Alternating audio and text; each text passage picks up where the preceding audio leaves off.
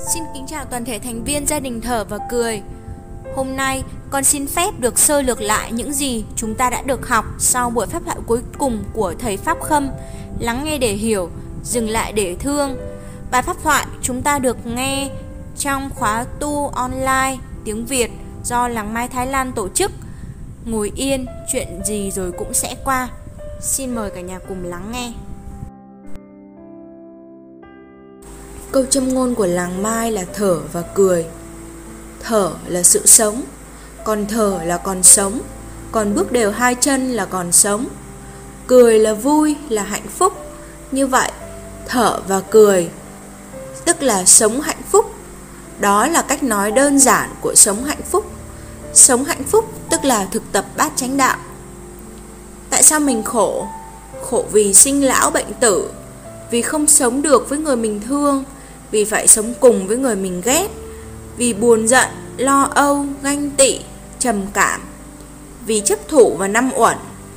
Có ba nguyên nhân chính của khổ đau đó là tham, sân và si. Nhưng có hạnh phúc. Con đường của hạnh phúc chính là bát chánh đạo. Bát chánh đạo là chánh niệm, chánh định, chánh tuệ, tránh tư duy, tránh ngữ, tránh nghiệp, tránh tinh tấn, tránh mạng. Vậy thì chúng ta sẽ cùng làm rõ vai trò của chánh niệm trong việc chuyển hóa. Đầu tiên nói về sức khỏe. Có ba phương diện sức khỏe, đó là sức khỏe thân thể, ăn được, ngủ được, tiêu tiểu được. Thứ hai là sức khỏe tâm thần, tâm thần an lạc. Thứ ba đó là tương tác xã hội, có mối quan hệ tốt với người xung quanh, có người để nương tựa, trò chuyện, chăm sóc. Nhu cầu lớn nhất của con người là thương và được thương, được để ý, đó là bản ngã. Như vậy, để chuyển hóa, đó là không chấp vào bản ngã nhờ niệm, định và tuệ. Niệm, chữ bên dưới là tâm, bên trên là hiện tại, tức là niệm là nhớ, là ý thức tại giây phút hiện tại.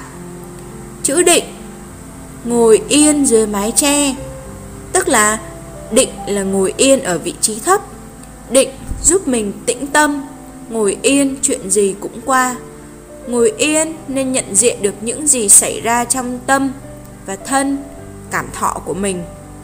Tuệ có nghĩa là cầm chổi quét tâm, lấy chổi quét rác trong tâm thì tuệ phát sinh.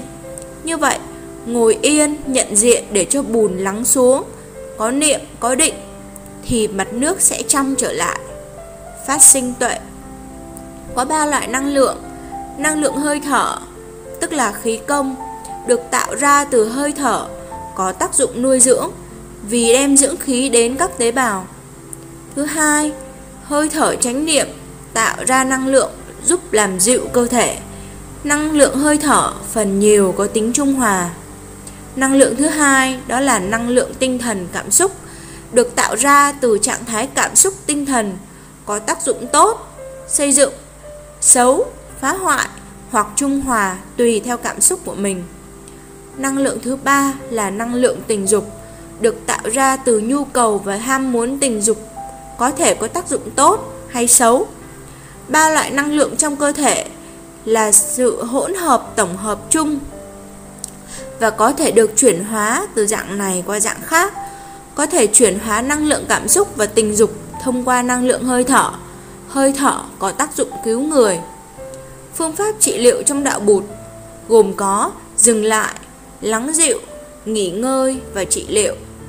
Hai yếu tố của thiền tập là trị, dừng lại, samatha và quán, nhìn sâu, vipassana. Dừng lại dẫn đến định, tĩnh lặng, samadhi là bước trung gian ba chức năng của trị, dừng lại lắng dịu nhận thức chấp nhận ôm ấp nhìn sâu hiểu biết. Sau đó ta sẽ có sự nghỉ ngơi. Dừng lại lắng dịu nghỉ ngơi là những yếu tố cần thiết cho trị liệu. Bảy điều kỳ diệu của chánh niệm. Ý thức sự có mặt của mình ý thức sự có mặt của người nuôi dưỡng hạnh phúc cho người làm nhẹ khổ đau cho người quán chiếu nhìn sâu, hiểu biết, trị liệu. Ngồi yên cái gì qua? Đầu tiên ta cần biết về tàng thức là hạt giống tâm nằm rất sâu, mình đôi khi cũng không biết có hạt giống tốt và không tốt. Thứ hai, thực tập tứ tránh cần, đó là Thứ nhất, không cho hạt giống xấu đi lên, biểu hiện. Nếu hạt giống xấu đã biểu hiện thì tạo điều kiện để đưa nó xuống tàng thức. 3. Làm cho hạt giống tốt xuất hiện. 4. Giữ sự biểu hiện của hạt giống tốt càng lâu càng tốt. Như vậy, phương pháp trị liệu của Phật giáo đơn giản tóm lược, mỗi người đều có rác tham, sân và si. Và mình sẽ quét rác tham sân si bằng trội vô thường, vô ngã và bất nhị. Chúng ta sẽ quét liên tục bằng trội vô thường, vô ngã, bất nhị cho đến khi nào rác sạch mới thôi. Ví dụ, một trong những khổ đau chính của con người là mặc cảm hơn kém bằng, sinh ra từ tà kiến, cái thấy sai lầm phát sinh khi thấy mình thua người. Tà, chữ dưới là tâm, chữ trên là á, là hạng nhì. Khi thấy mình là hạng nhì thì ác ý nổi lên. Ác ở đây có nghĩa là sai lầm, là có hại. Như vậy, chuyển hóa hơn kém bằng bằng cách thực tập vô thường, vô ngã. Cảm ơn cả nhà đã cùng nhau lắng nghe và ôn tập lại bài học. Chúc cả nhà luôn vững chãi, thảnh thơi.